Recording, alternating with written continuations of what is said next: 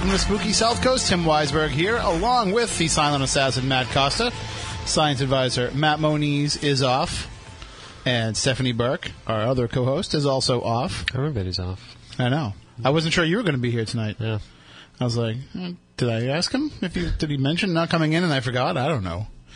But uh, we are here to talk about the paranormal as we are each and every Saturday night, and we are broadcasting live on WBSM as well as on Spooky TV at SpookySouthCoast.com. If you'd like to watch the broadcast, you can see what's going on here in the studio. We have a little bit of an abbreviated broadcast tonight. Right. All the action that goes on behind the scenes. Right, not abbreviated in terms of length. We'll be here all the way until midnight, but abbreviated in terms of how many different camera angles we have for you because it's just the two of us. So no need to get fancy. So it's just going to be me and Tim. I say I set up your shot there for yourself too. See, And then both of us. see, I did, I did a good job of getting us ready. Not, not a bad, not a bad job. For getting I here a little bit later You should have myself. called in Aaron. Yeah, that would have been nice to have him come in. We may have an intern. Yes. I didn't tell you this yet, No, you didn't. but we may have an intern. There were some some uh, UMass students that were in here the Nice. other night, the other day uh, when I was filling in in the afternoon, and one of them knew about Spooky South Coast, and she's willing to do whatever menial tasks we send her way. we so. have plenty of menial tasks. I just And don't we're know if- all about menial tasks. I don't. I have to get permission from the higher ups here because I don't think we can freely just you know take on interns and sign off paperwork and all that stuff. So we'll we'll have to do some. Somebody has to be sure. responsible. Yeah, I guess so. But if she wanted to come in of her own free will and just hang out and help out, and not necessarily call her, you know, we can we can call her the intern as like a radio name, but Yeah. You know, if you're not looking for anything formal out of it.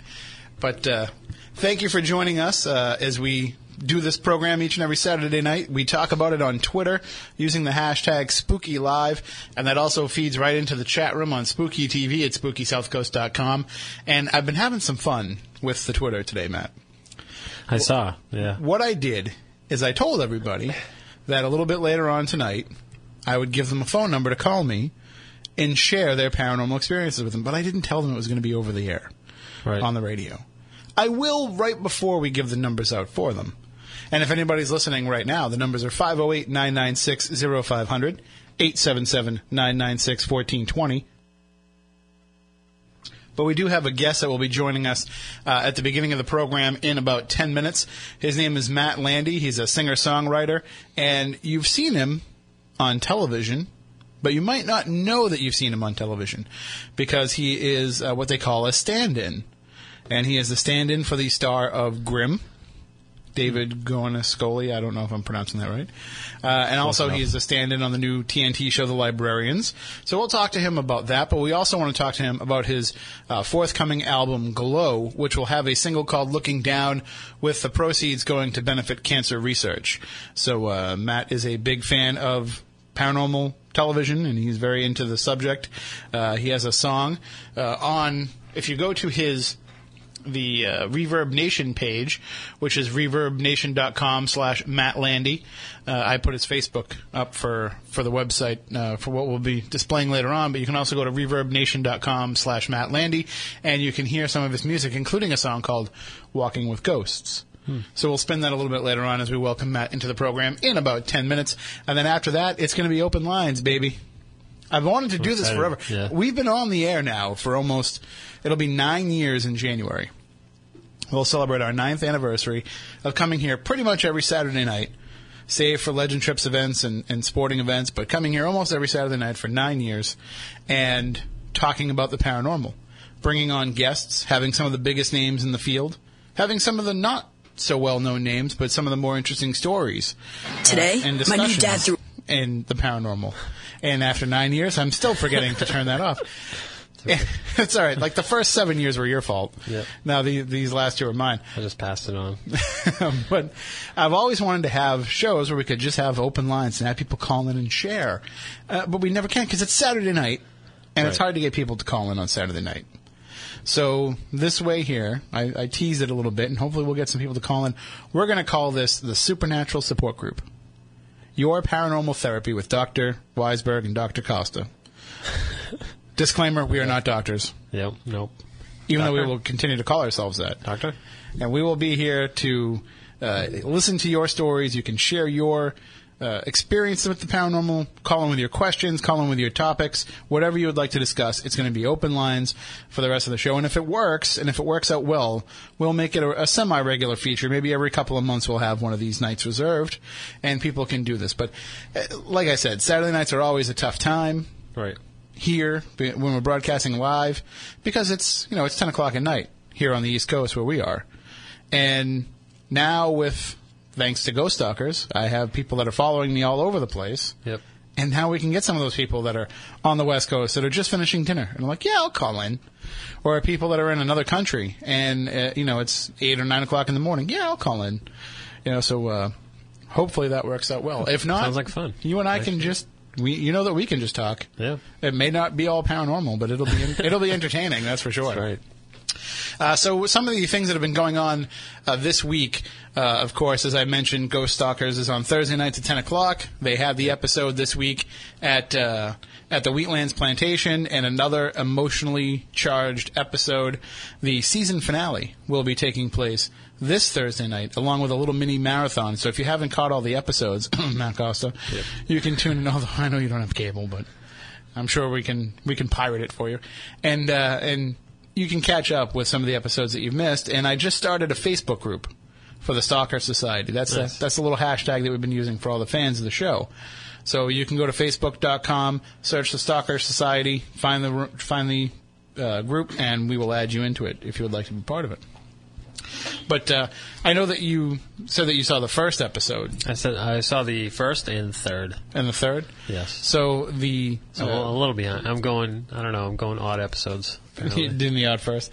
The uh, Whispers Estate that was in the first episode. Yeah. I was talking with Van, the owner, uh, a little bit earlier today. We're going to have him come on uh, in the coming weeks and share with us some of the things that have been happening since the guys visited there because they've had a lot of activity going on, a lot of groups coming through, and a lot of people being scratched and, and different types of activity. So, uh, but uh, he couldn't join us tonight for our first supernatural support group because he has other other plans, more important plans.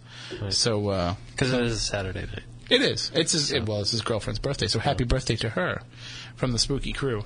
And uh, so they'll be out, you know, celebrating tonight, and he'll join us on another night. But uh, we'll we'll definitely check in. We'll try and check in with some of the owners of the properties that they explored in season one, and we need everybody to tune in on Thursday night because we want to do record numbers here record numbers so that we can tell you, hopefully, that there will be a season two. Everybody keeps asking me, have they ordered season two? Have they ordered se-? They they have to wait till season one's over and take a, a cumulative look at everything. The ratings, the social media impact, you know, the tweets that they get, the emails that they get. They're going to add all that together and they're going to say, listen, we have a hit here. But we want to definitely make sure that that's the case. So we need you to tune in and spread the word. Get everybody you know to watch, especially uh, the new episode at 10 o'clock on Thursday night. It will be happening. Uh, it's the Farrar School in Iowa.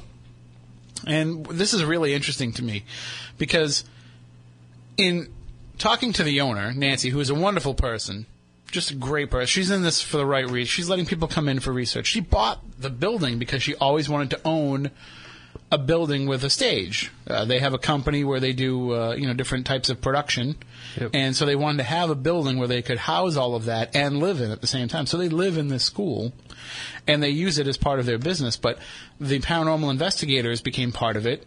And you'll you'll probably find out some of the story uh, on Thursday night, uh, and they freely let them come in. You know, they, they can come in and explore and investigate, and, and, and the couple stays down in their little apartment within the school, and they get the mm-hmm. rest of the, the place to themselves.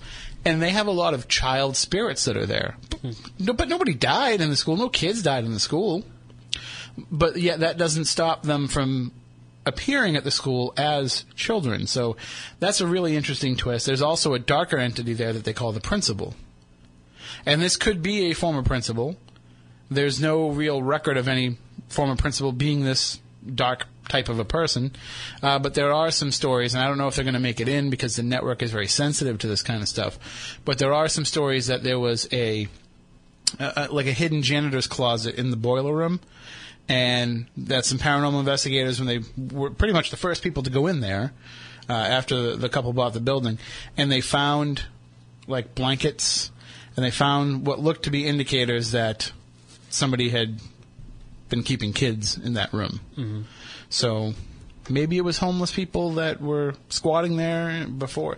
Yeah, we don't know, but uh, it's it's a little bit disturbing either way. So all that will probably come into play uh, in the episode coming up Thursday night. So if you haven't checked out any of the previous episodes, they'll be re- uh, running them before that, a few of them anyway, and you'll have your chance to, to catch up and see. So you saw the Whispers Estate one, and you saw the old Taylor Memorial Hospital episode. Yes. So you saw the footage. I did.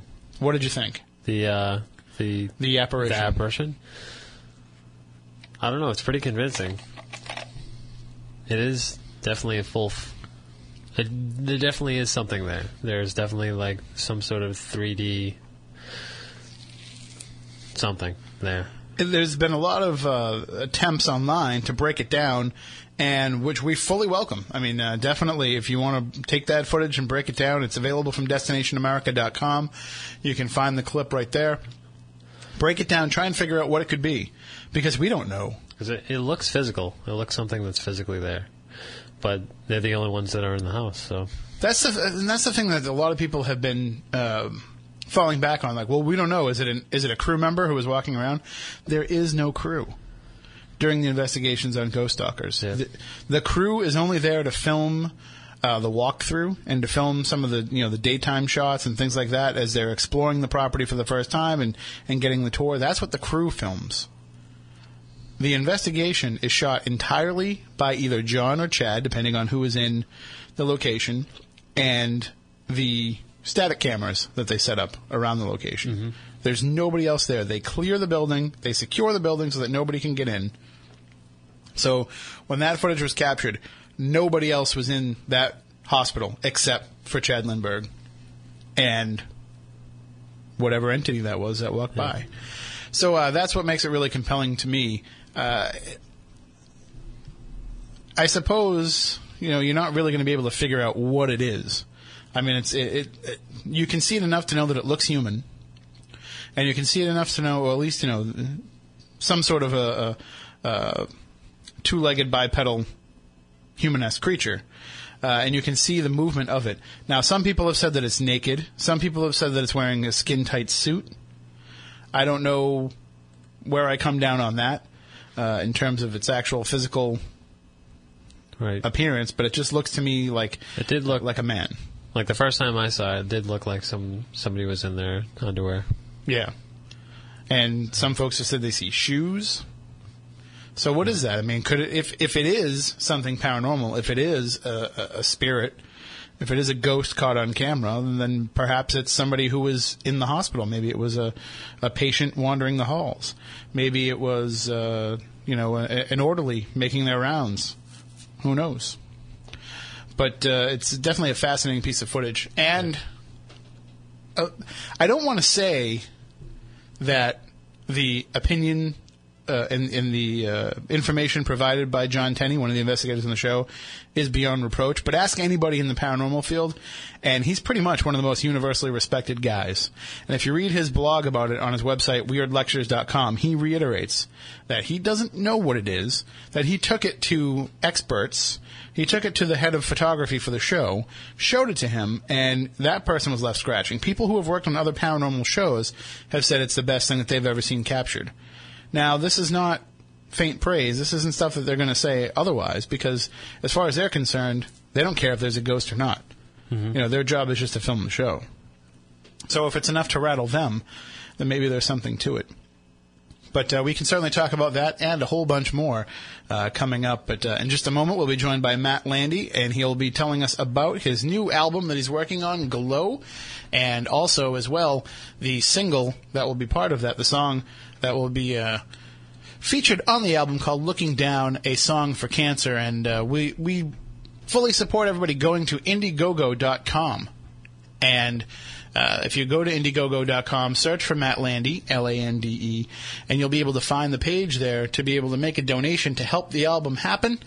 And you'll also get some stuff for your donation as well. So we'll talk to Matt about that right now because he is joining us on the phone. Matt Lande, good evening. How are you? Hey, how's it going? Uh, we are spooktacular, as we say here. Hey, I like it. So, uh, I, I came across you. I, I, I saw you the other night uh, on on Twitter. You had followed me, and so I returned the favor. And and uh, you know, I started looking into exactly because you know it's a stand-in for Grimm. And I, I thought Yeah. you were. I thought it was just a you know like a Twitter joke because you kind of look like the star of Grimm. Uh, so I started checking you out, and I was like, wow, really? This is actually what he does. In addition to being uh, a, a, a, an amazing singer and songwriter. Oh, thanks. Yeah, yeah. I, I work on Grimm from time to time. I, I stand in and do some uh, photo double work, and then uh, we just wrapped the Librarians a few months ago. It's going to be a new show on TNT, um, and I was standing in for Noah Wyle on that, and also doubling for him there. And then some little cameo background stuff when they threw me in there for about half the half the episodes for the season of that. So that should be a fun show as well. So how does that? I mean, what exactly uh, is involved in that process? You're just basically uh, standing in there for a scene where they don't have to uh, be literally acting, so that they they get a break. Well, as far as stand-ins go, um, what you do is you watch them rehearse the scene, and then you go in. You, you have to watch carefully because sometimes you have to reenact the scene for them. But they'll they'll rehearse the scene, then they'll leave, uh, and you'll go in and kind of stand on your marks uh, or move around if they need you to, uh, and then they'll set up the lights and the cameras around you, and uh, then the actors come back in and do their thing. So they kind of, you know, you have to wear similar clothes, same colors, and uh, and just kind of watch what they're doing so they can get everything set up the way they need to to to make the shot go quick, quickly. And how does that uh, come about? How do you find work doing that? That was kind of random. I I just when I moved to Portland two years ago from LA, I I just kind of came here for a change. So I signed up with a site online uh, just to do some background work or other little acting stuff that would come up, and through that, it just kind of led into being a stand-in, and then that led into being a double also on the shows. So yeah, it just worked out. It was really really kind of cool. Yeah, it's- Random. I had I had no no intention of that. So. I mean, it's certainly something that uh, you know you put on the resume and it draws people's attention for sure. Uh, but of course, music uh, seems to be your, your first love. Yeah, and music, music's always been what I've done since. I mean, I I got into it in a funny way. I didn't want to do that. Um, I was really nervous to do music, and but it just kind of happened. I got kind of pulled into it, and then uh, I grew and learned, and uh, just kind of stepped out of my comfort zone and did did something I never thought I'd do. And you know, before I knew it, I was playing in front of people and recording and, and doing all this crazy stuff. So. Uh, so yeah, music's always always been the main the main thing. Um, but I enjoy the film and TV side of things too, for sure.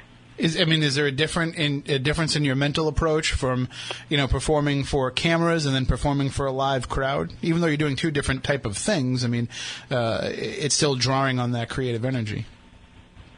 Yeah. Um, well, I mean, I still I, I don't know. It, it's a different feeling because, I mean, if if you are acting, you're in, still in front of a sometimes a large group of people, a large crew, and you know the nerves can kick in, so you have to be careful of that.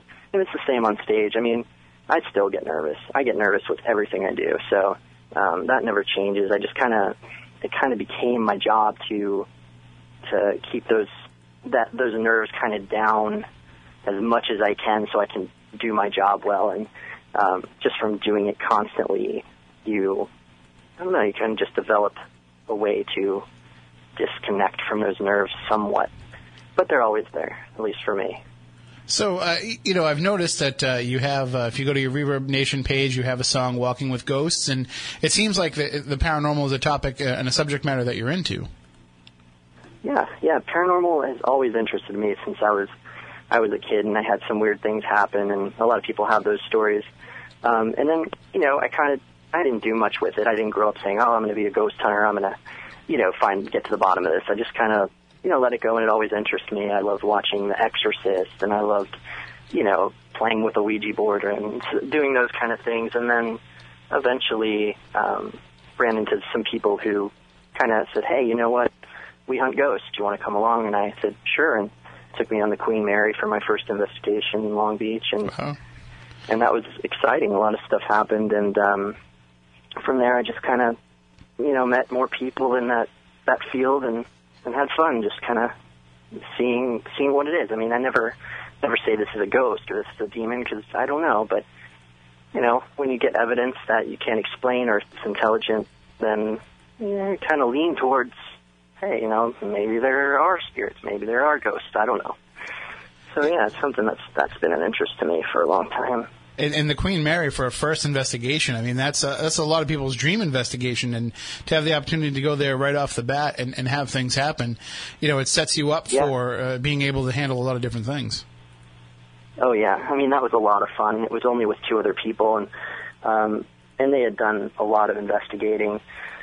And I guess she was a sensitive, so so it was nice to kind of go with them, and, and she'd sense something, and and then we'd get you know verification on on that feeling from her when we'd go up and you know have equipment with us, and then you know EMF is going off, and and things are happening where she felt something just with her being. So you know that was intriguing to me for my first time, and um, yeah, the Queen Mary is great. It's so cool.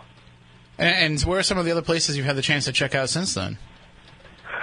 Um, oh gosh, uh, mental hospitals, um, and also went down in a. There's a. I forgot the name of the city, but it's right outside of Portland, Oregon. Here where I am, uh, we were filming a little sizzle for a, a show idea a while back, and we got to go down in these tunnels under uh, where there used to be a mental hospital, and that was pretty Wow. pretty creepy. So, um, but I, what I really enjoy is going to residences, people's houses, and you know, people are experiencing weird things or stuff's happening to their children or things that you want to go there and say and see if you can help or find out, you know, what's going on, get to the bottom of it for them, you know, if you can. And those are always uh, interesting, sometimes extremely weird and creepy, but you know. And uh, now with the w- with the project here with the new album, uh, which you are uh, hoping to get some crowdsourcing uh, with. Uh, the, the album is called Glow, and you have a song on it called Looking Down. And the, the idea behind the song is that it's going to help benefit cancer research. Yeah, totally. Um, I wrote that song about a year ago or less, um, and it was about a friend of mine who had lost her husband to cancer, and it was a long battle he had um, with a really rare stomach cancer. And I just kind of wrote it from the perspective of how someone would feel going through that with with their spouse. Um, so it, it's a sad song, but it's ho- it's hopeful too, and it you know, um, and I want to to give proceeds from that to um, a cancer association, and that'll be on the album.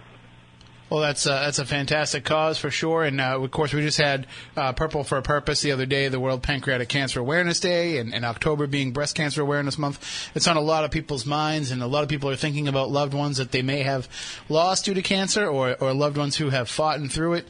And if you'd like to go and make a donation, just go to Indiegogo.com and search for Matt Lande, L-A-N-D-E, and you'll be able to find how you can make a donation. You've got some perks there for people uh, if they make a donation as well.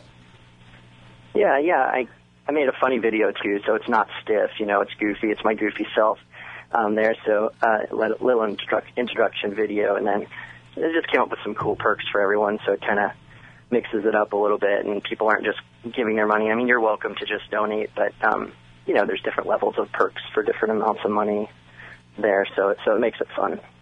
And just taking a look at some of them, you can get a digital download, you can get a best of album, a signed CD, a T-shirt, uh, and and so many other things, handwritten lyrics, sheet, and uh, a, a Skype guitar lesson. I think there's a lot of people out there that would love to have a guitar lesson uh, from somebody that actually can make music, as opposed, you know, like I, I've taken lessons for two years. I took lessons for two years. I can't remember a single chord.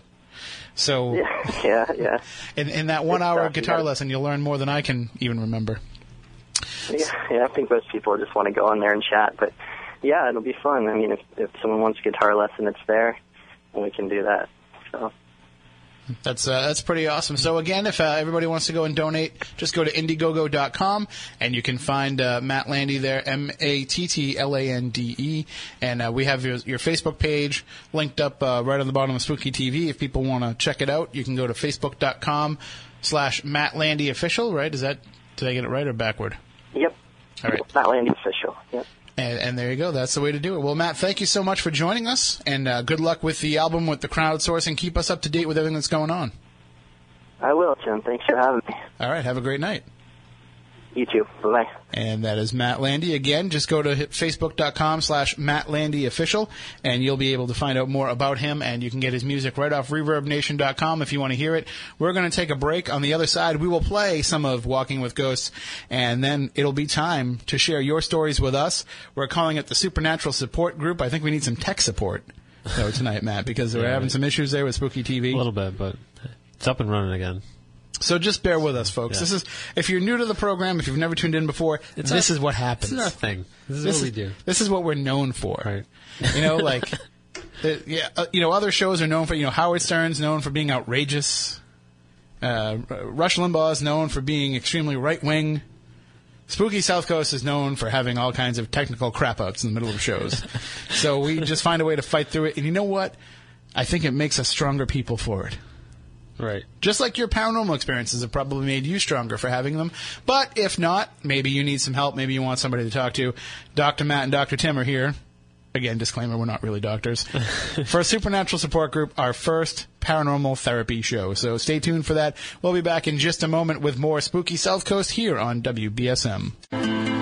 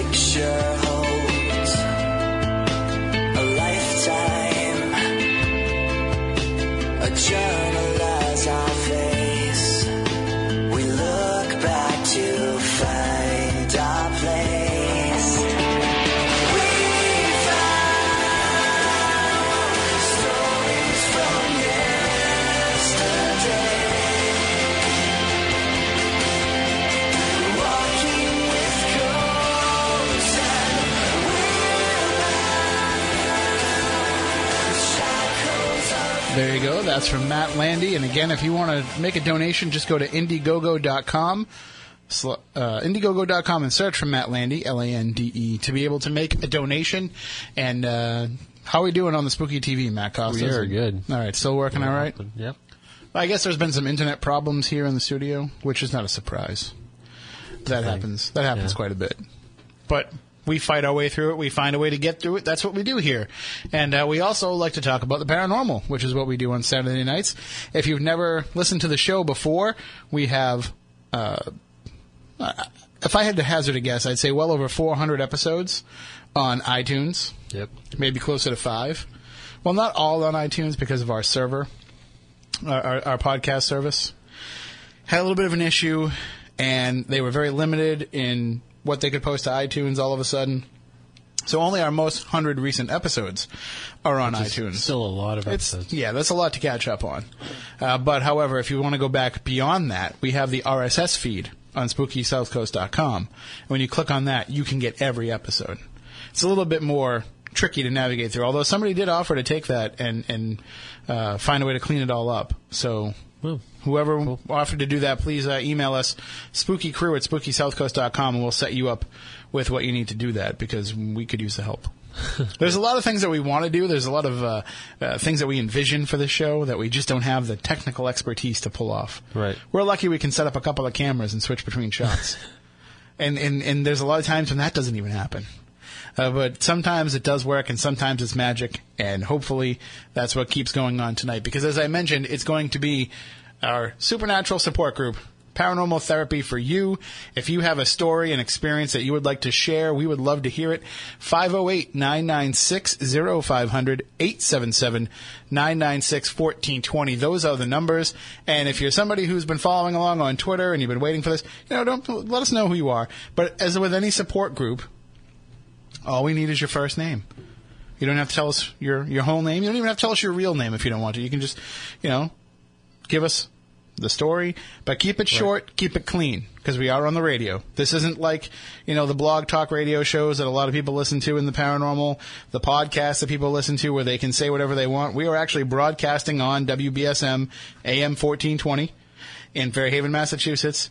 And we are subject to FCC fines, and we are subject to getting called into the boss's office if, uh, if things get out of control. So we have to keep it clear, keep it, keep it concise as well. We're going to have to limit everybody to only a couple of minutes, uh, not only because we want to make sure that if other people want to call in and share, they get a chance too, but that's kind of the rules around here.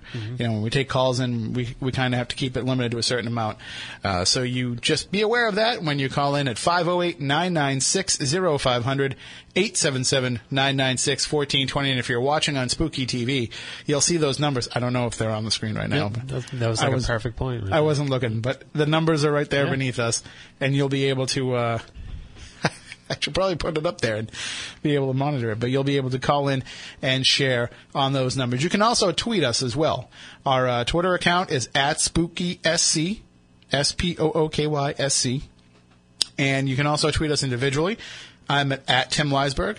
Matt Costa is at, at Smoking Monkeys. Our co-host Stephanie Burke, who is uh, out because she's a new mom, she's at S Burke 910. And Matt Moniz, our other co-host, who's out tonight, refuses to use Twitter. But we're going to work on that. We're going to get him uh, involved. But and if you want to discuss the show while it's happening, use the hashtag SpookyLive. Can't get any easier than that, right, Matt? Right. and uh, and and Twitter is probably the best chat option that we have these days because every time we try to put another chat room on our site, it just didn't work. Yeah. Not not that There it's, is it's, there's the, a lot of people on Twitter. it's the studio though. It's not us. We have to clarify that. The firewalls and the computers here wouldn't allow us to access the chat. So people were having great discussions on the chat room, but we couldn't see it. Right. All right, are you ready to go to the phones? I am. Yes. You ready? Doctor. Uh, have you put on your doctor's uh, Yes. hat yet? This is this is as doctors we get. Maybe you should get some Dr Peppers. That's I know I was drinking regular Coke tonight instead of Dr Pepper. We need to get an official soft drink sponsor for Spooky South Coast. We do. I mean, well, I drink Monster all the time. I did a paranormal, So- uh, you know, a, bl- a blog talk show the other night with uh, all the guys from Ghost Stalkers. Yeah. And one of the hosts said that he has connections with Monster and Rockstar and all the energy drinks, and he was trying to hook up a deal for Ghost Stalkers. Uh, But I think we should get that deal for Spooky South Coast because, you know, it, we're is, it is supposed to be made by the devil. Apparently, did, did you see that video? No. Oh, yeah. There's, it's the devil's piss. some ladies ex- explains the whole Can you say can piss on the layout. radio? I did. I already It's did. after nine. She explained the whole can thing and how uh, the M is actually three three sexes Uh huh. Uh-huh. in in like Sanskrit or something. So you saw this video, but you didn't book her for the show I don't know. I don't. I don't think she would return my calls. because you have, highly you have a monster yeah. backpack. You you wear monster gear. You're like Right, You're I'm like kind of- you remind me of like you remind me of like the the really the the really gross people in the '90s that were like marble everything. like I got everything from the Marlboro Country Store. I got a jacket. I got a hat. I got a backpack. I got an inflatable boat, and I got cancer. Like that's. What they ended up getting, Yeah. like because they they were smoking all these cigarettes to get a free gear, and they end up getting sick as a result of it. You're going to end up like never being able to sleep again. All right, we do have a call patiently waiting on the line while we're goofing off here. So 508-996-0500, 877-996-1420 are the numbers. Good evening. You're on Spooky South Coast on our first Supernatural Support Group. How are you?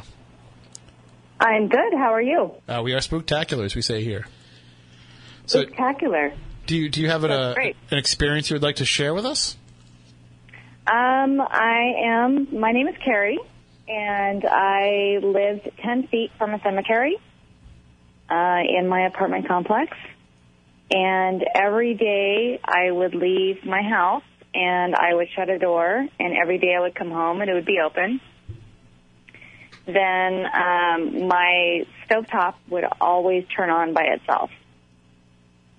Hmm. So it wasn't until the Halloween party that when everyone got together in the apartment complex that everyone started to say all their different stories of what was going on. And then I finally figured out that it just wasn't me.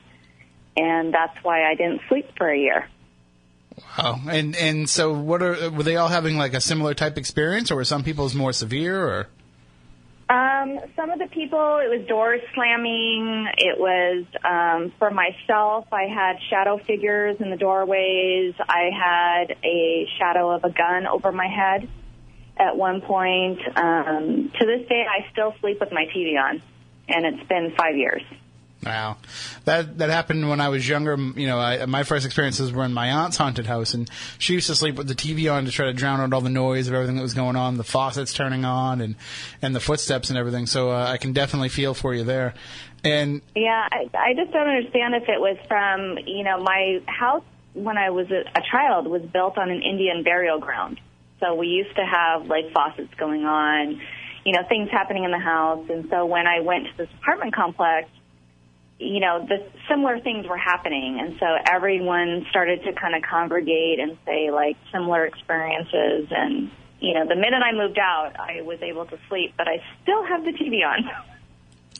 Well, I mean, I suppose that that's going to take some some uh, some time to get over.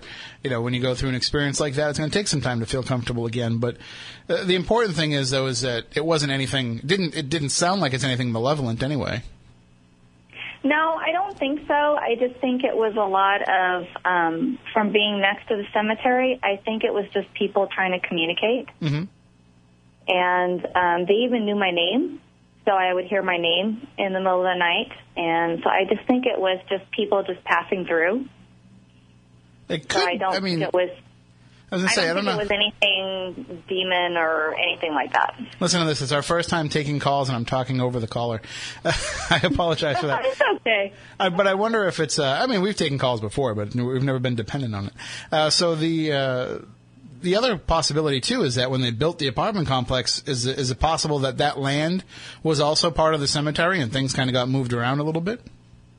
It actually was. It turns out that when I went to the historical society, that that um, apartment complex was built on top of the old cemetery from the 1800s. Uh huh. So that might be part of it there. You know, like that that scene in uh, in Poltergeist. You move Newer the station headstones- for the there South. Coast. There Oh, that's There we horrible. You move the headstones, but you left the bodies, didn't you? I know. That's the most horrible movie ever. No, that's the greatest movie ever. I love that movie. So Oh, it was a movie, but my gosh, that when the the coffins are coming out of the ground in the swimming pool, that was just well, over the top. The even creepier story that just came out, uh, I think it was last year that the story broke, that some of those corpses were real. Oh my God, seriously? Some of those were actually cadavers from the medical school uh, that they that they used uh, in the pool scene because they couldn't get fake ones that looked realistic enough. Okay, that's a little more freakier than I wanted to know. Well, that's think of that next time you watch it. Uh, I don't think I'm going to watch it now. Well, so now, did, so this helped to, to to foster an interest in the paranormal with you, though, to, to have these experiences, both uh, you know when you were younger and, and, and then more recently. I've always been um, part of just wanting to know what what is on the other side, and just wanting to be in touch with what could possibly be on the other side. And I've been like that since I think I was five years old. And my, I remember my father used to say that I was always with a camera or with a recorder trying to find things in corners and I was talking to people and things like that. So I think it's always been something that's part of me.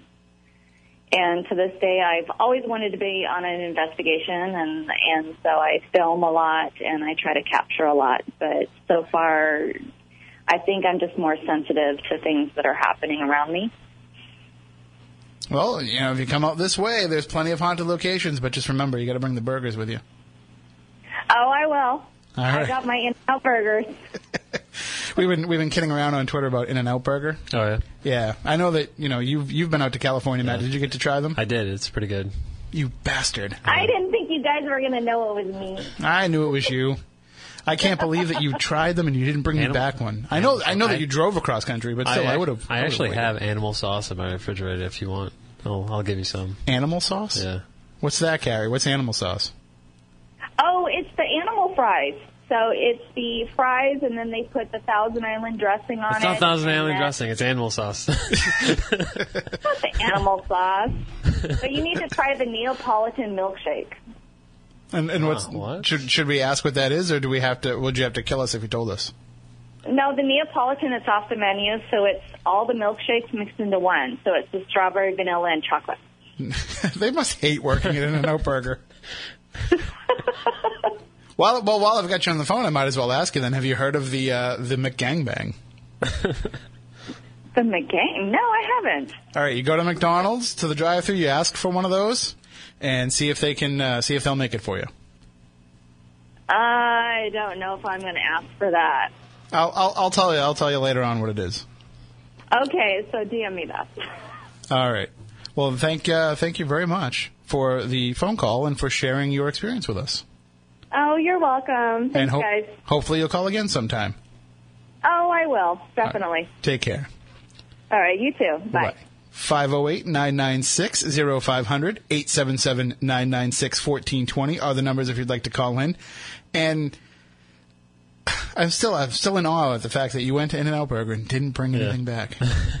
You've offered, you've been like, hey, you want me to bring you back White Castle? I'm going to this way. I'm like, yeah, no, White Castle's gross. But It would have been. I don't know if it would have been. how good. long? How long did it take you to get from California back to here? Um, from the In and Out Burger, we were. well, not literally from the well, Out Burger, well, but just from the time we were there. It probably would have been three weeks old. I might have taken It that chance. I might have taken Yeah. that chance. Well, the, the the the funny part of this entire story, and I, I told Carrie this on Twitter, was that I actually stayed in L.A. to film my ghost story Yep. at a hotel that was literally 200 yards from an In-N-Out Burger. Oh. I was there for two days, and I never went over there and got one. Nice. There's actually a lot of burger places that we should go on a burger tour.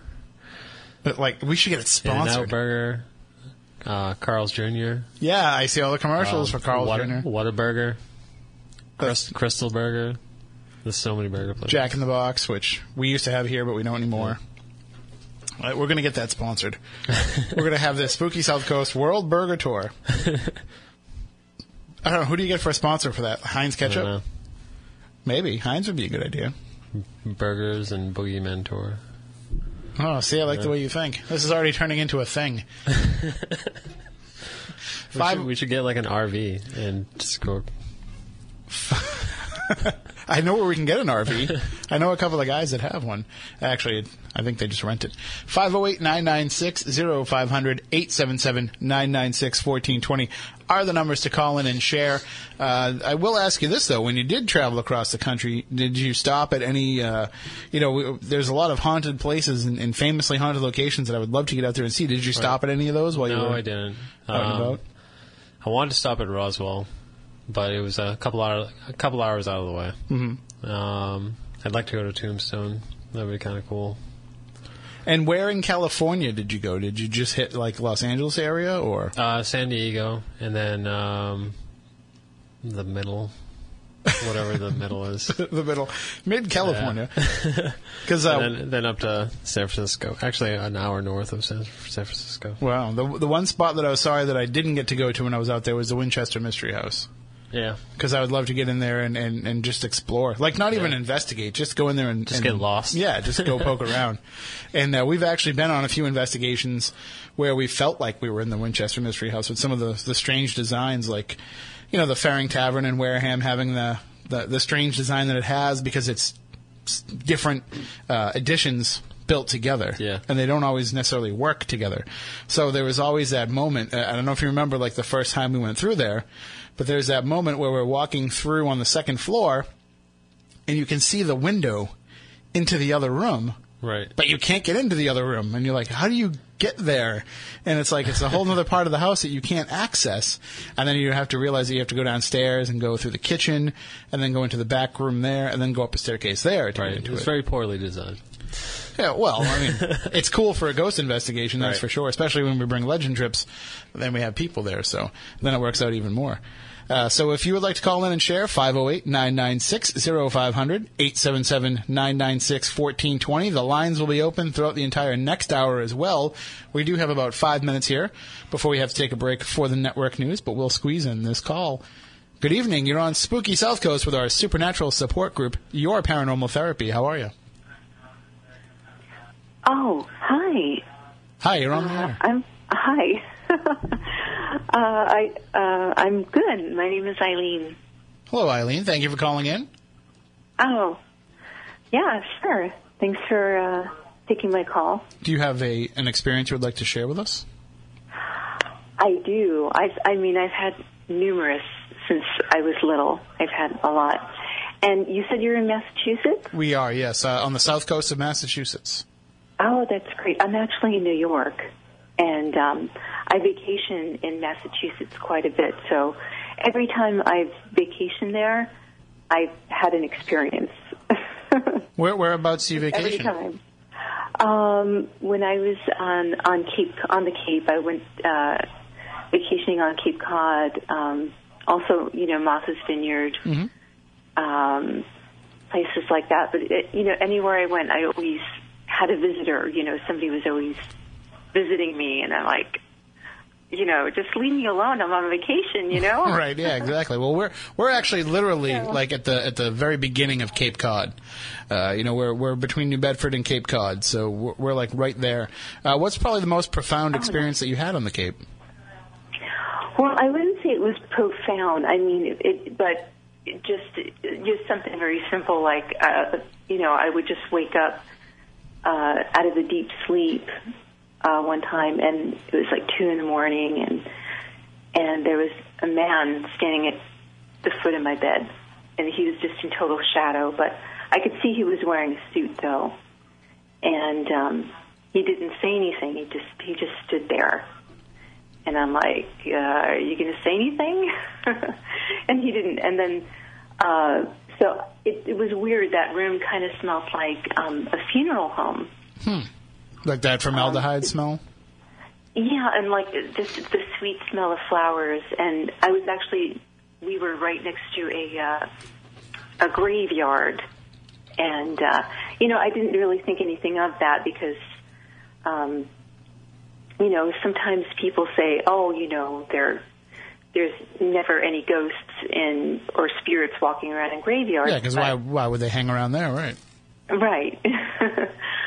so, but he was in the, you know, he was in like a three-piece suit. So I just thought maybe he he was just, you know, he just died, and and uh, you know, so he was just wandering around, and so I actually changed rooms, and uh, the next day the same thing happened.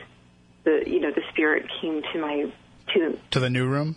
yeah to the new room I was staying in, and uh, but I never knew what he wanted though. He never he never spoke. He just stood there, and kind of kind of creepy. Well, I mean, it- he didn't say anything, so it was uh, it was weird. But I actually had um, a really bad experience uh, back in the early '90s in Bay Ridge, Brooklyn. I was living there for about six months, and uh, it was a, a shadow person. It was a, a you know a dark entity, and uh, I was like terrorized for six months. It was Wow. total hell living there. And at the time, I didn't have, you know, there was no, really no ghost hunter, you know, no nobody investigating at that time. There was nothing uh, going on. So, so you kind it of just was, have to um, suffer through it, yeah. yeah, it was it was a really hard time. I, I was just, you know, how when things happen to you, you just kind of ration, you try and reason or rationalize it in some way, but it's, uh, you know, it it, it just um, it it didn't, uh, you know, none none of that helped at all, you know. So I would be like, what would happen was, is I would be lying in bed, and um, it would feel like that there was like a small cat like wrapped up around uh, laying on my shins.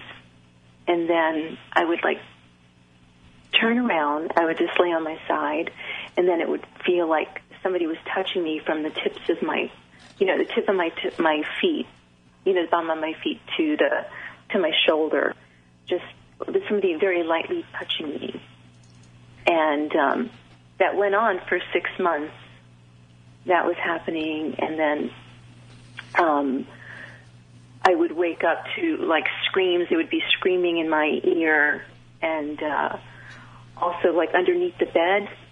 It was like somebody was lying underneath the bed, although there was like boxes and things underneath there, so nobody could actually get under there. I, I hate to cut you off for the creepiest part there, but we do have to go Oh, for the news.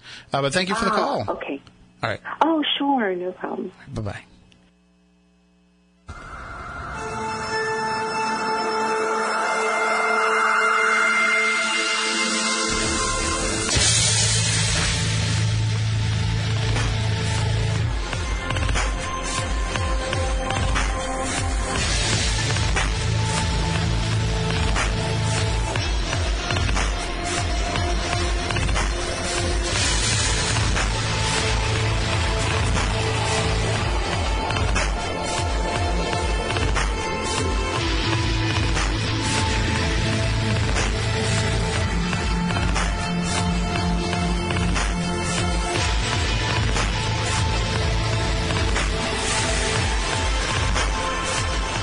Back. Hour number two of Spooky South Coast. Tim Weisberg here, along with the silent assassin Matt Costa, science advisor Matt Moniz, and our other co-host Stephanie Burke. They are not here tonight. They are both off.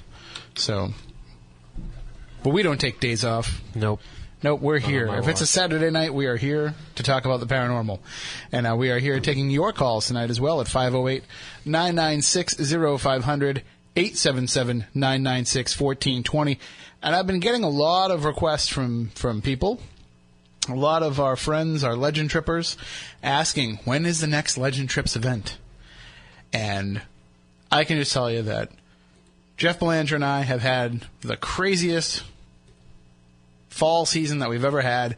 We haven't had any time to really get anything going. However, we are going to be having a meeting this week. We're going to be, well, a phone meeting. We're going to be having a discussion about getting the ball rolling on the events for 2015, including Dead of Winter at the Lizzie Borden Bed and Breakfast.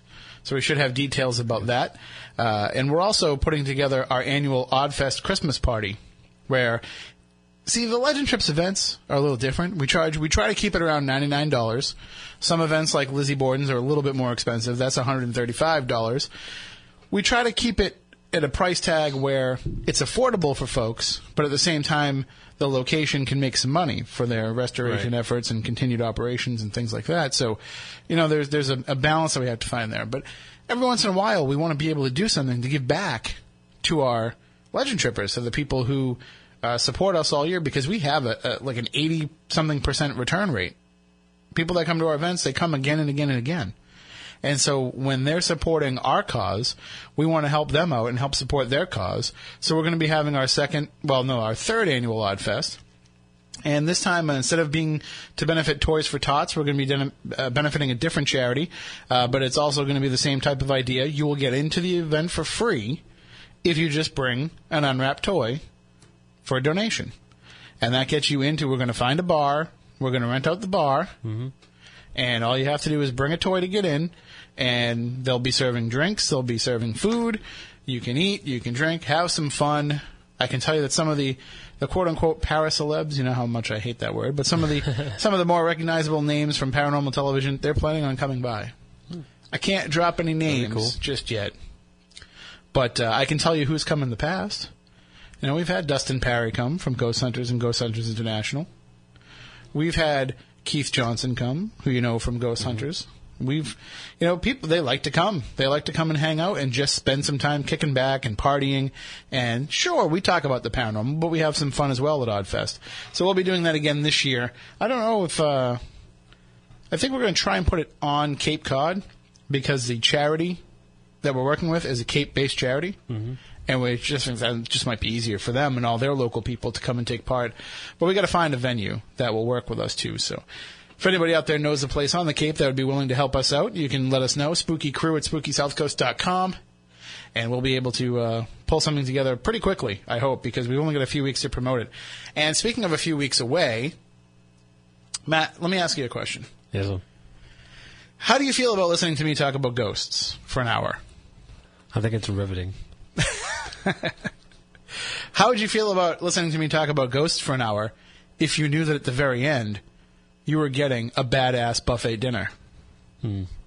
Would that make it even even better? Should I just give you my credit card information right now? what if I told you that it would only be twenty nine dollars to come to this That's a good event? deal.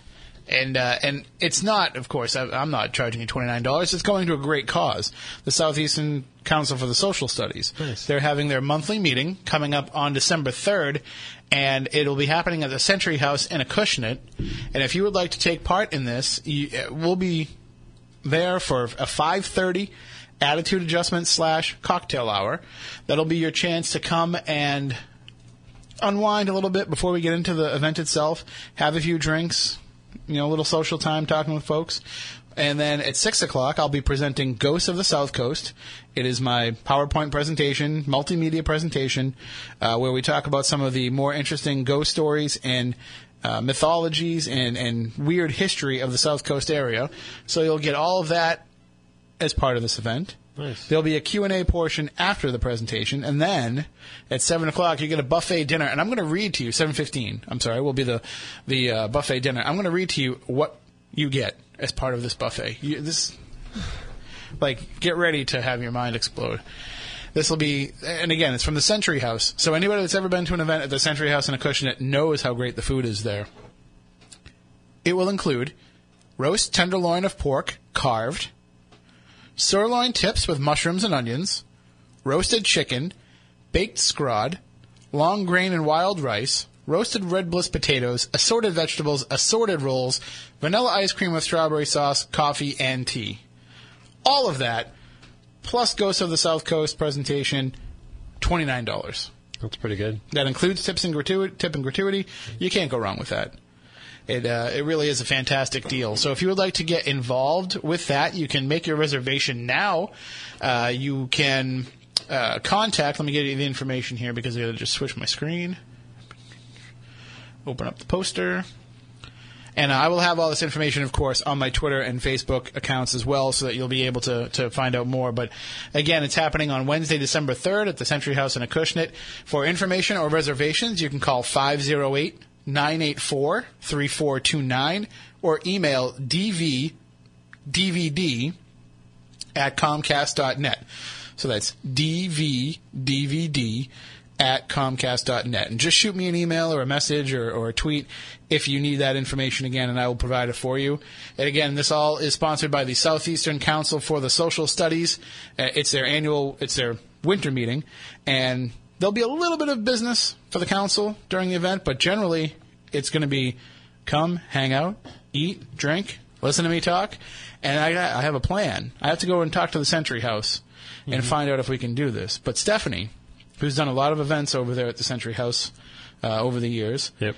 she said she's never had a chance to really poke around and, and connect with any of the spirits over there, but she says the energy there is off the charts.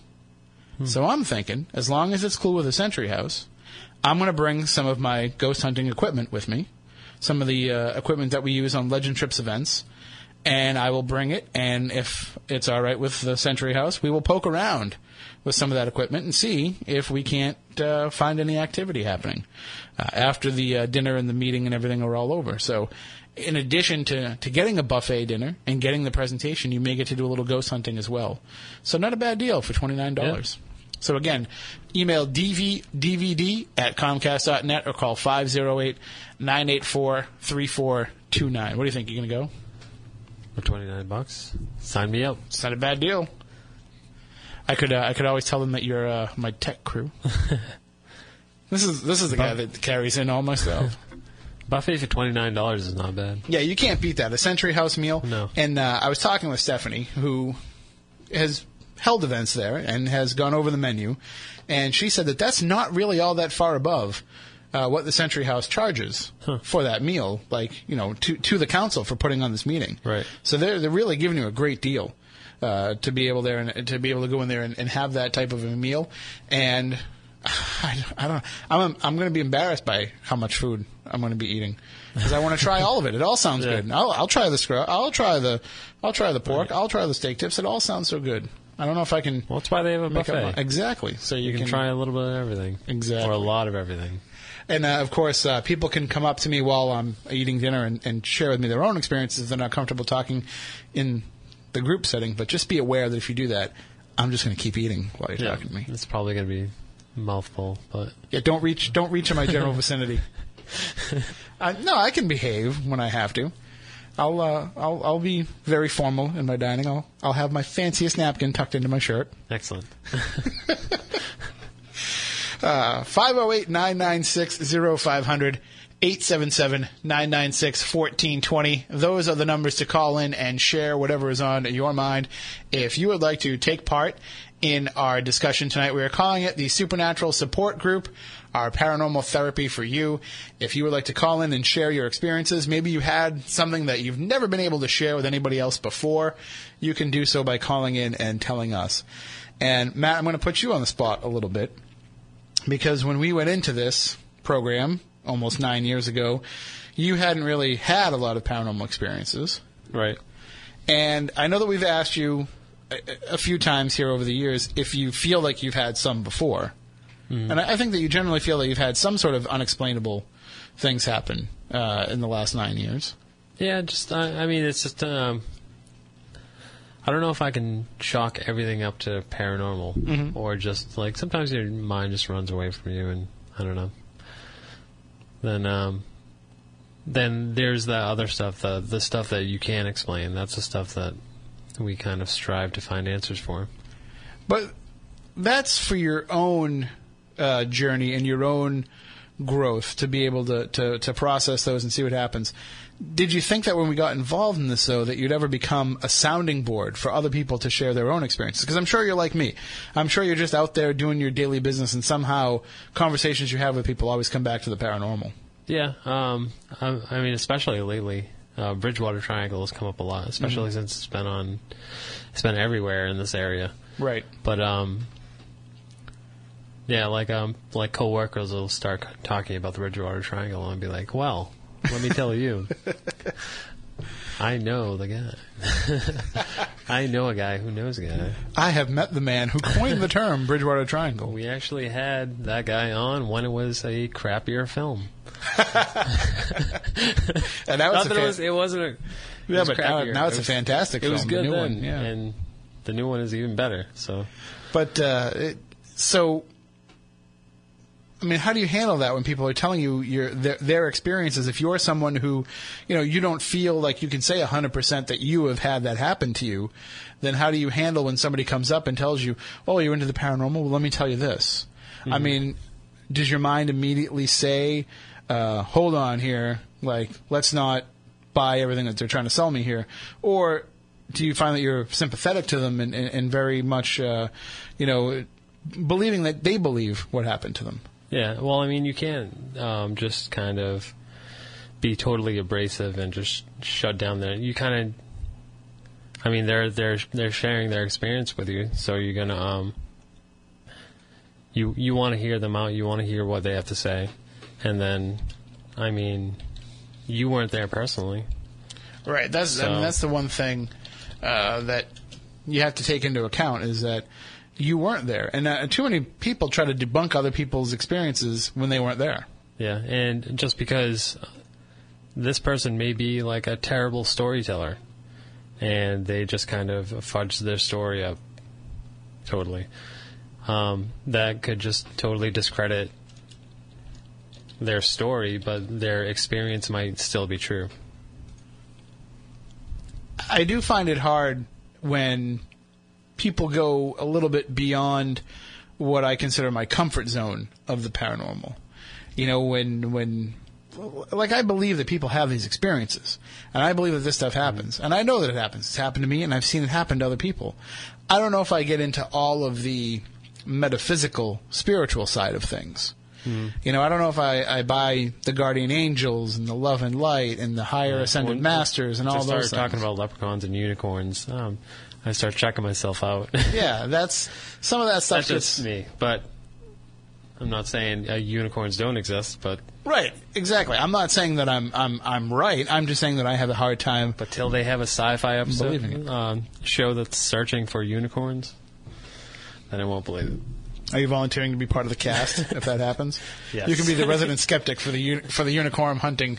Uh, what what will they call it? I know, horn hunters, right? Yeah. Horn stars. I won't say it on the air because I don't want to incur an FCC fine. But somebody I was talking to earlier today, she had a great idea for a paranormal TV show, and it had a it had a title that would certainly get people's attention. really? Yes, but I can't say it on Too the air. risque. Yes. Understand. I wish I knew like how to actually make the the censored beeping sound because then I would just say it and beep over it. Mm-hmm. Like Stephanie Miller, she just says it and beeps it. You could shut your mic off and just mouth it to the camera. No, I, I don't know if the camera picked that. up. Is this camera even working? It wasn't know. working before. It's fine.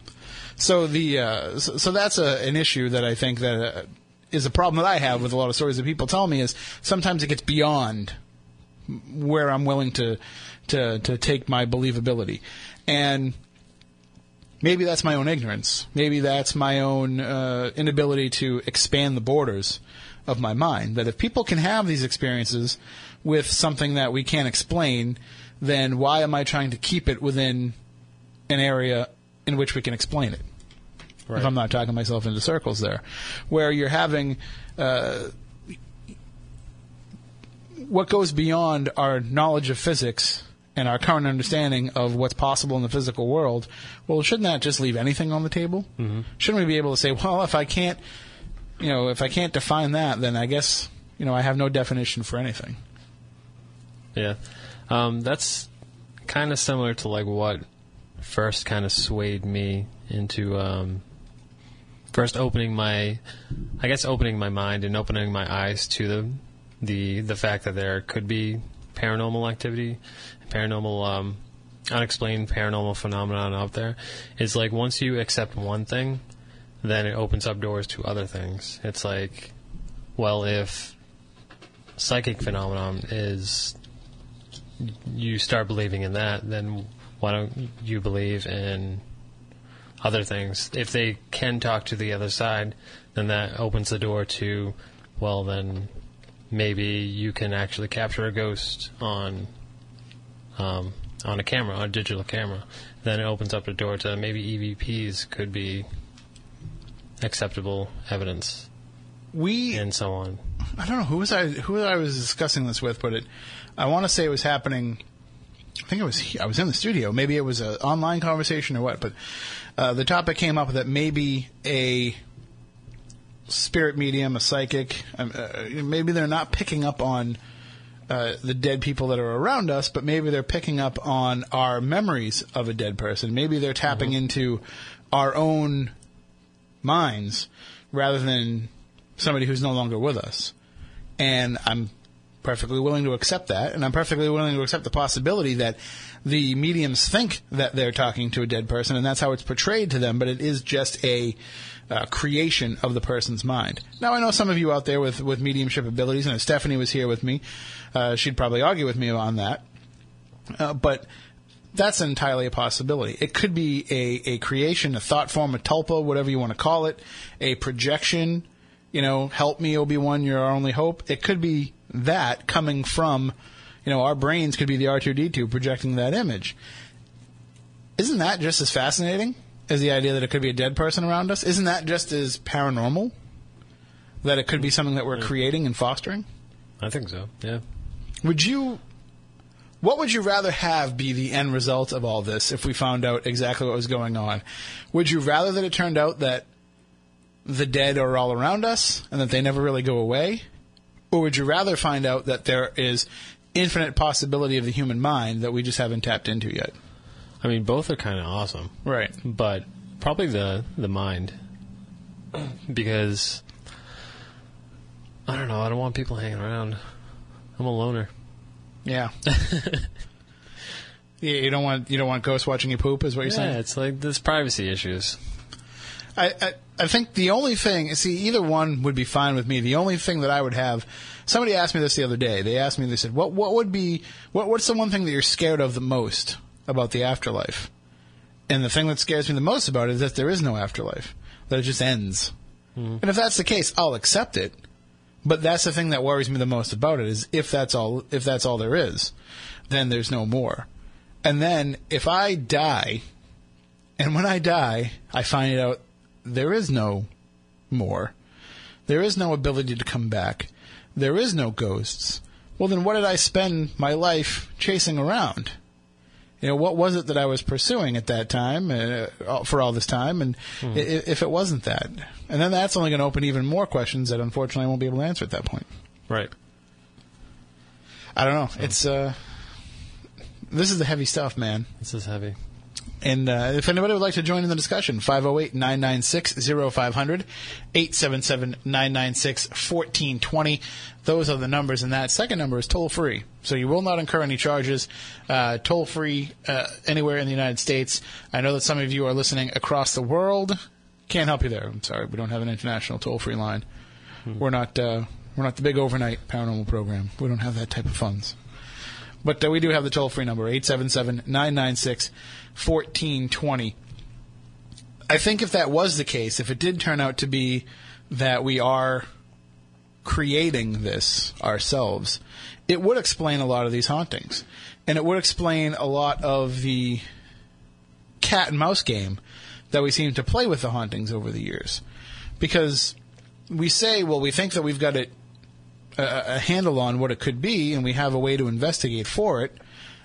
And then suddenly the game changes, and we're no longer, you know, you know what I mean. It, it's almost like we're Captain Ahab, and and uh, and the full-bodied apparition is our white whale, and we just can't seem to catch it, and it always gets the better of us. Well, maybe that's because we can't get to it because it's the chase that we're creating.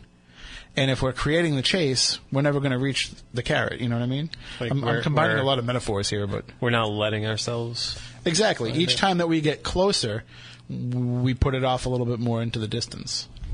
Because otherwise, what what happens? What what happens if tomorrow somebody comes forward with conclusive proof of life after death? I think the Ghost Stalkers did a pretty good job of it with that full bodied apparition they caught on camera. But let's just say somebody comes forward with full, definitive proof of the existence of ghosts. What the hell are we all going to do then? I don't know. There would be thousands of blog talk radio. I mean, Blog Talk Radio would shut down. Basically, you would that that company would just go bankrupt. they have lots of other non-paranormal shows. I But don't know. Yeah, you're right. But all of a sudden, though, all of the all of these things that we do, all of this uh, stuff that we have been pursuing, we're screwed because now we've got the answer, the answer that we we're seeking, and once that answer is achieved, what else are you going to do?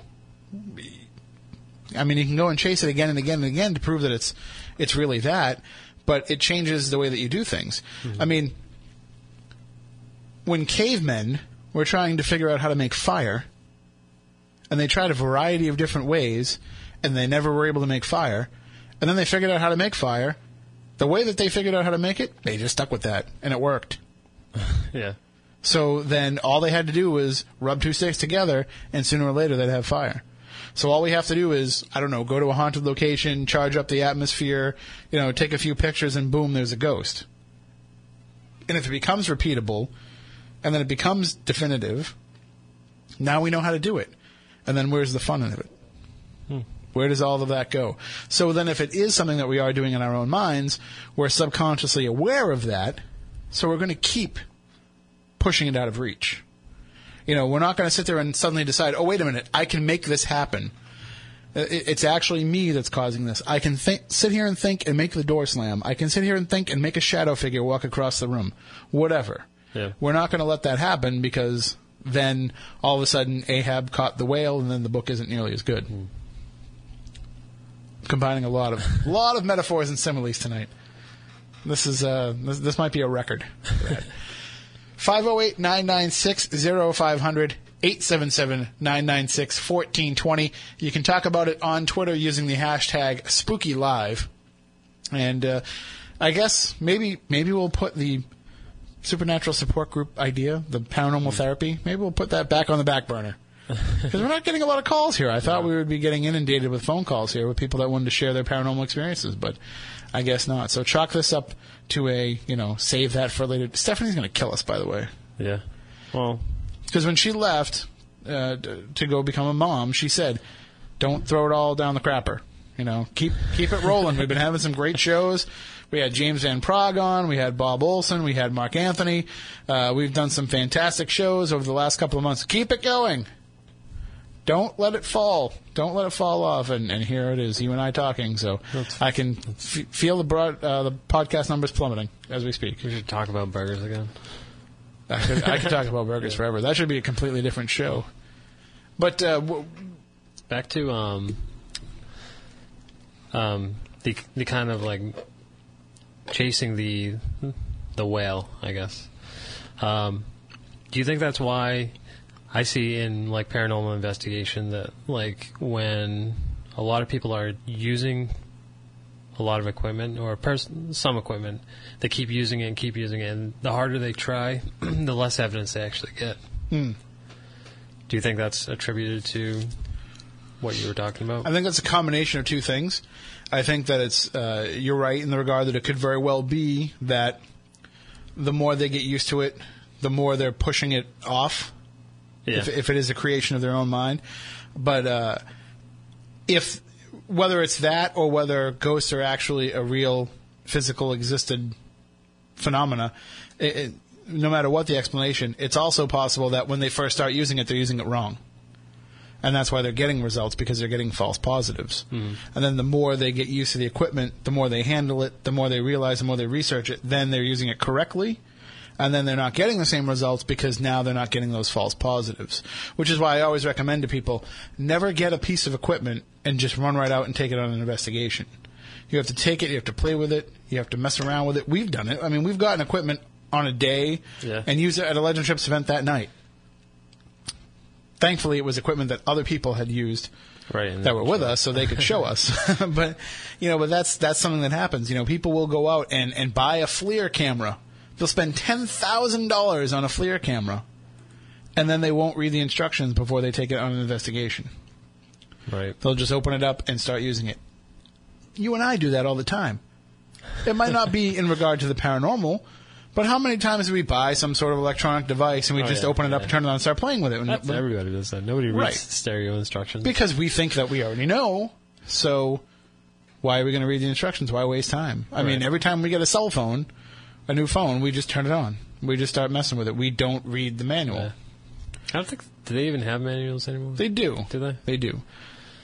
But I prefer exploration as a way to learn as opposed to research myself in terms of, you know, hands-on. Uh, obviously, that's not the way that I approach things. Like if I'm writing a story for the newspaper, if I'm covering a game, whatever, I want to get as much information as I can going in. But when it comes to like hands-on utilizing something, I want to hold. Like I don't want you to tell me, uh, you know, for an example, how to build a website. I don't want you to tell me how to do it. I want you to show me. I want you to stand over my shoulder and tell me what to do. Yeah. You know, that's the way that I learn. So that works for me with equipment, and that, that's not how everybody does it, uh, but it's it's the way that I try to do it, and it's probably not right. It's probably giving me more false positives than it should. Well, you got to learn by doing. Absolutely. we, we're starting to sound like a bunch of the more you know PSAs. 508 996 0500 877 996 1420. If you would like to call in with anything you would like to discuss, whether it be a paranormal topic, maybe a personal experience, uh, something that you want to share, there's one of the things that people have been asking for upcoming editions of Spooky South Coast is they've been asking us to get a little bit more into some of the darker stories. You know, we had a few months ago, we, we talked about a very dark case of a demon plaguing a family, and, and we will be talking about some of those cases uh, coming in, but it almost seems like I'm seeing a trend in the paranormal to, to be geared toward those darker cases, to be ge- geared toward those evil entities.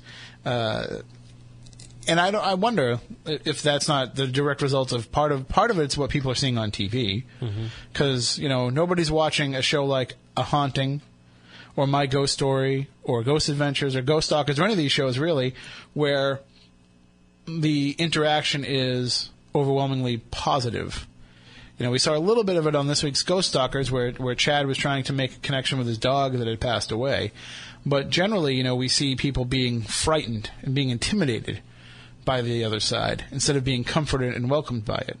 So I don't know if that's part of what's gearing people toward uh, interest more in the darker stuff, or if there's something happening, some sort of pushback from the other side.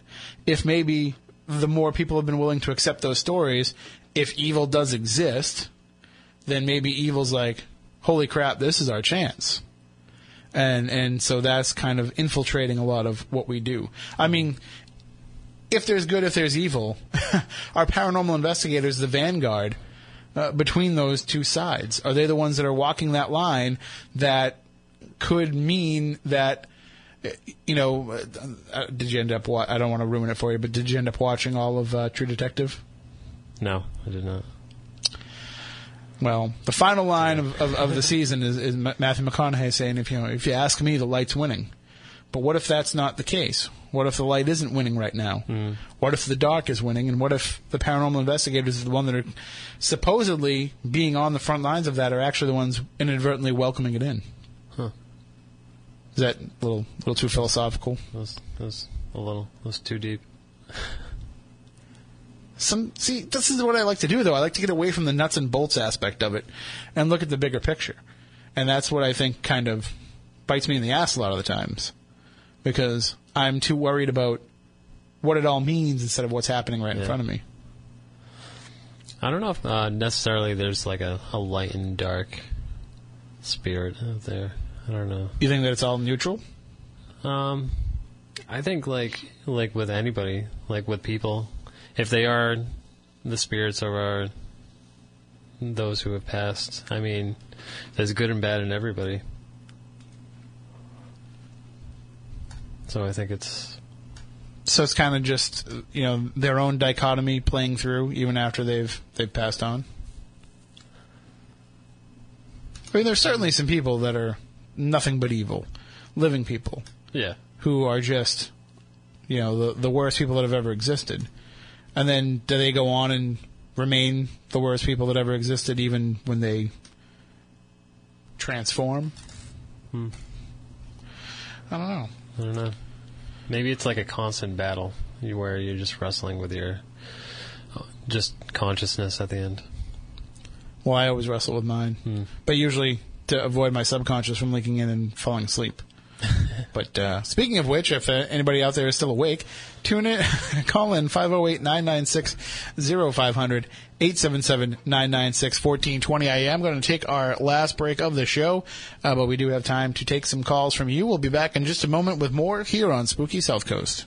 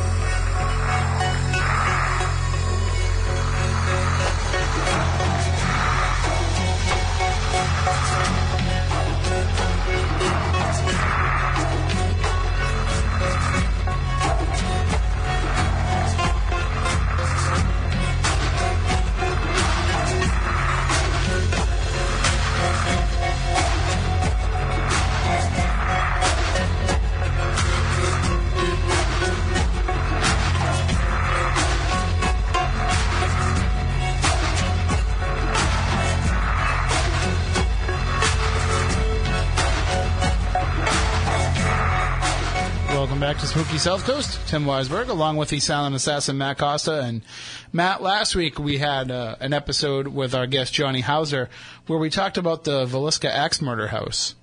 And uh, of course, the news happened last week where somebody had stabbed themselves while investigating Yep. the Villisca axe murder house. And there's been uh, there hasn't really been a lot of information that has come out. We do know that the gentleman's name was Robert Lawson. Lowerson. He's 37 years old. He was spending the night at the Villisca axe murder house as part of a family group investigating supposed ghosts when he inexplicably stabbed himself inside one of the rooms.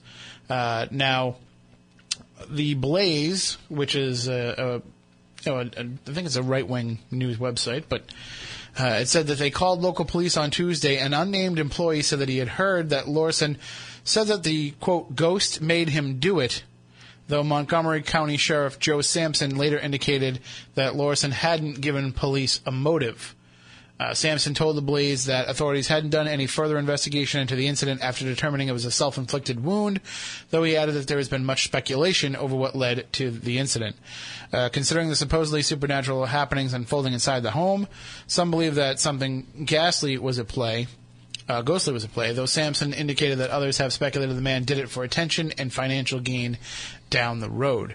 So there was a lot of speculation going on amongst the paranormal community of people saying that maybe he was possessed, maybe the spirits of the house made him do it, uh, maybe he wanted to become part of the story. A lot of this stuff going on. And thankfully, there was a backlash from a lot of folks being like, hey, wait a minute, shut up, because we don't know what's going on. And it's not right for us to speculate what's going on. So now this uh, gentleman, this Robert Lawson, is Lowerson, whatever. He's put himself in a position where he's going to have to come forward and say exactly what happened. Wouldn't you think? I would think so. He, and I know that they've been deflecting questions, uh, his family and he have been deflecting questions, but they're going to have to come out with some sort of an explanation because it's going to be the question that doesn't go away. And if he wants to continue as an investigator, he's going to have to come forward and say what he thinks happened too, because that's going to impact whether or not other places are going to want to let him go in. Right. Because nobody wants to let somebody in if there's a potential they're going to stab themselves in your location. Yeah, exactly. I mean, we run an events company where we bring people into paranormal, pla- uh, you know, reportedly haunted places. I would hate to think there's the possibility that somebody could harm themselves intentionally on one of our events. Yeah, it's just I have enough time worrying about whether or not it's going to happen yes. accidentally, right.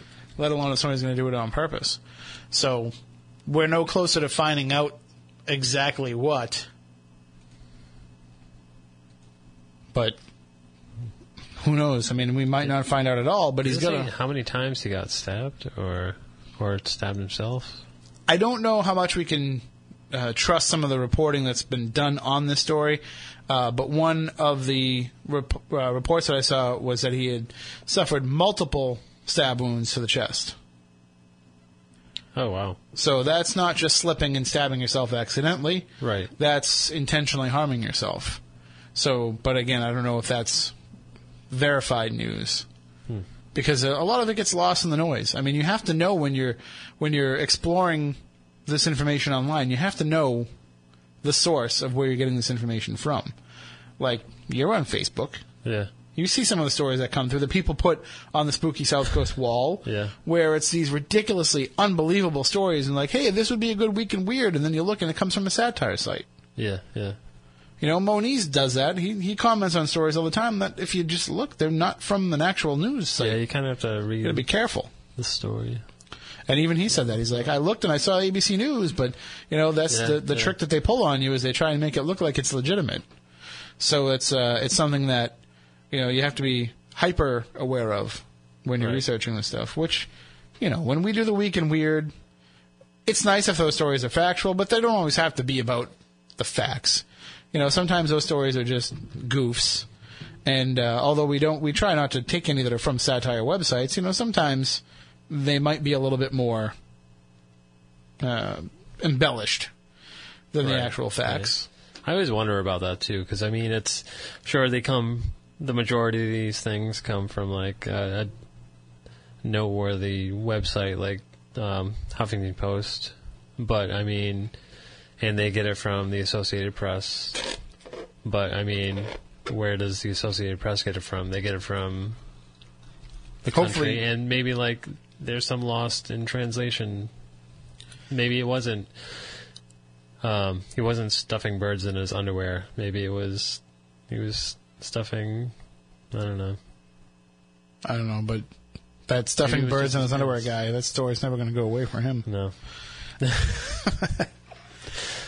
So, and also, uh, kind of off topic a little bit. Next week, I'm trying. I just want to let everybody know, uh, I'm trying to get somebody lined up to talk about the Kennedy assassination because next Oh, week is November 22nd, so it'll be the anniversary of the assassination. So uh, I reached out to some friends of ours from past years who have been on the show and have uh, talked about the topic with us. I, I contacted Jim Marrs and I contacted Brad Steiger.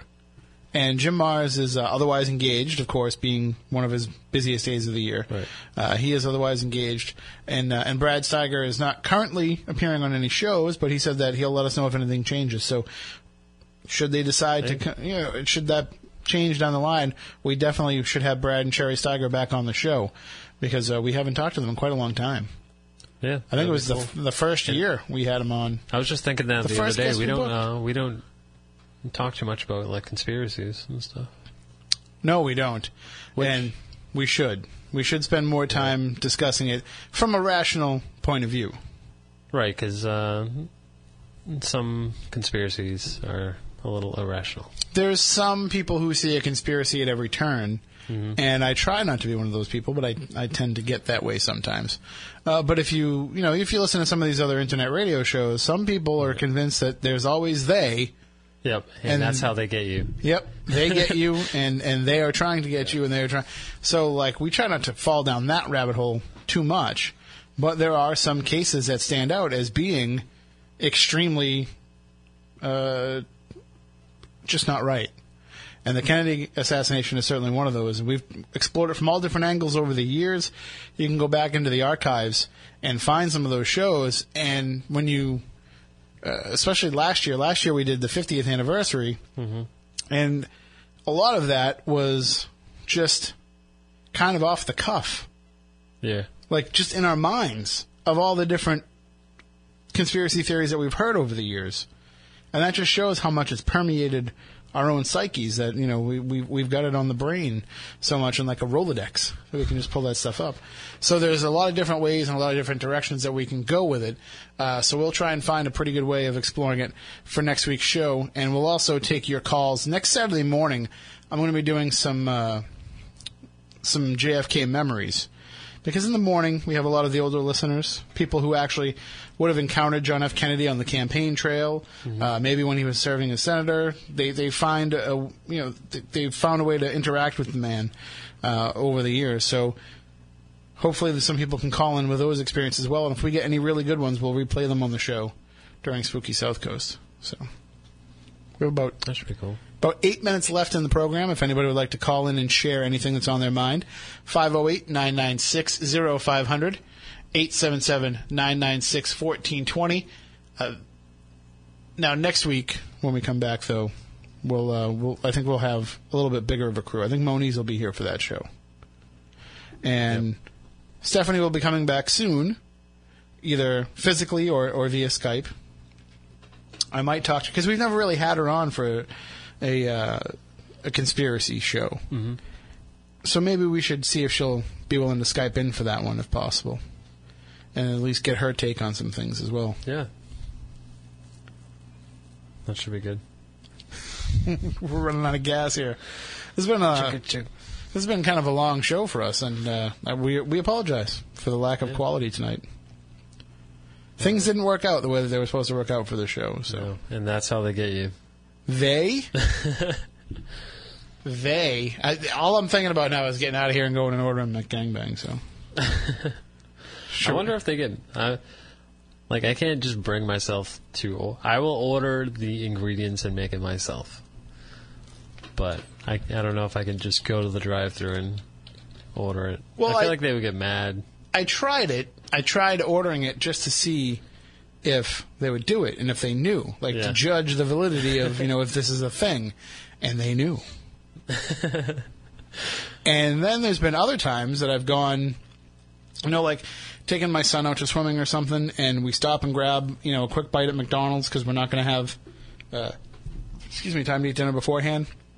So, you know, I'll go through the drive-through and I'll say, uh, "Can I get a?" Because he likes, you know, just a chicken sandwich. He likes a plain McChicken, no Yeah. lettuce, no mayonnaise, just the chicken and the bun. So I'll say, "Can I get a plain McChicken and uh, and a double cheeseburger?" Like, you know, whatever. Just I don't want to spend more than two dollars. and the kid at the drive-through says, "Do you want me to put that together?" I'm like, well, yeah, no, one order. And he's like, no, no, do you want me to like make a McGangbang out of it? And I was like, no, not this time. but like he knew exactly what I was talking about, so he was so- he was actually offering.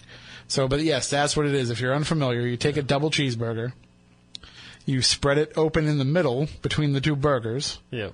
and it worked a lot better when they put two pieces of cheese on on the double cheeseburger. So you may have to actually get a McDouble now, because that's the one with the two pieces of cheese, right? Yeah. You may have to get that in order to make it work. Then you take an entire McChicken, bun and all, and you shove that between the two meat patties. smush it all down and make one gigantic sandwich out of it. And you can eat one, but you're not going to eat anything again for a long time No. after that. And it's uh, I feel dirty. you do. if you if you went to the drive-through and you ordered a McChicken and a McDouble, Yeah. do you feel like you could eat both of those sandwiches and not, uh, sandwiches and not be ashamed of yourself? Yes. So do I. It's, it's not that big of a deal. You're like, yep, yep. Because Sometimes I do, and I'm like, I don't know if I want a burger or a chicken sandwich. So, So you I'll just get one of like, each. It's on the dollar menu. I'll just get both. and so that you know you- when that happens, you're like, all right, cool. Like, you know, I'm just indecisive when it comes to the drive-through. You're like, I got a sandwich for now and a sandwich for later, and then they both end up being a sandwich for now. so you don't really feel that gross about eating it straight up, one Right. one sandwich and one sandwich. So how is it really all that much more gross if you combine it together? But it is. it's so much grosser. like when you bite into it, you're like, all right, this is weird, but not entirely unpleasant. And then you take the second bite, and you're like, yeah, this isn't bad. And then you take the third bite, and you're like, I should just like like just go hang my head in shame. So the first time I ate a McGangbang, oh, I'll tell you the story. Uh, the first time I ate a McGangbang, I, I ordered it off the menu as such, Yes. and they they made it for me. They wrapped it up in one container, and like I literally like drove home, and you know because I was just getting something to eat really quickly on my way home. I actually drove home and didn't open it up until I got into my driveway Really? because I was ashamed that like if I tried to eat it while driving, somebody would see me. Yeah. Like, that dude's eating a gangbang. Look at it. Look at it. What a pig. Fat ass. so that's why I didn't want to do it. but uh, yeah, so I it's actually I was actually shame eating it in my driveway, which is probably worse than uh, than actually having people see you eat it. It's even saltier with the tears. I'll just always remember when uh, when me and my buddy Pat when we first like had jobs and money. Yeah. and we would go to McDonald's and we'd be like, we can get whatever we want. Like this is so great. We can order everything that we ever wanted. And then we like sit down, we start eating it, and we get like like three bites in. We're like, what are we thinking? this is terrible, It's a terrible so idea. bad. Oh, I can't believe I'm going to eat all twenty of these nuggets, but I am. Oh, so that's it's nothing paranormal, of course, but it's it's uh, it's pretty sad. So again, I just want to remind everybody to December third. Now that I'm talking about what I look like when I'm eating, December third, you can come to the uh, Southeastern Council for the Social Studies. Uh, it's their winter meeting. It's only twenty nine dollars. You're getting a huge buffet dinner, and I'll be there presenting Ghosts of the South Coast. It will be a multimedia presentation. There'll be video. There'll be EVPs that will play. Uh, some of them you've probably heard on the show before. Some of them maybe not. Playing some video clips. I actually have to update the presentation because you know I, I originally put that together a couple of years ago, but there's all kinds of new information and new investigations that I need to include in there. You know, uh, I don't even know what I should actually include in there for some of the things that we've done recently. I mean, when I put it together, I didn't have any of the Fort Taber stuff, Yeah. so now we can add all that into it. I don't know. Should I include Edaville as part of uh, part of the South Coast? I mean, it is on the south coast. Kinda, yeah. So uh, we had some pretty good uh, experiences there. Some some interesting photos at the very least. You know, and we put up a picture of that attic with all those toys, Yeah, that was creepy. all those dolls, and uh, all the. Uh, I'm getting tweets here that saying that I'm making making uh, Catherine very hungry. So she actually gave me her order. Today, my new dad threw a barbecue. huh? The barbecue? How was it? Was it good? That was uh, that was just an odd firing off out of nowhere. Uh, well, that about does it for this week's show. Uh, we'll be back next week. We promise we'll be a little bit more entertaining, a little bit more, and uh, we will talk with you about the Kennedy assassination on what will be the 51st anniversary of that. So uh, you want to tune in next Saturday night at 10 o'clock, I think. I'm not sure what the Bruin schedule is, uh, but we will make sure that we are here for you, for your paranormal pleasure. All you have to do is tune into us each week, whether it be via iTunes, whether it be the Dark Matter Radio Network, however it is that you listen to Spooky South Coast, uh, we will have a new program for you. And we promise that it'll be far more entertaining and engaging than tonight's was. But thank you to everybody that called in and shared their thoughts and shared their experiences with us. So until next week, for Matt, for Matt, for Stephanie, I'm Tim. We want you all to stay spooktacular.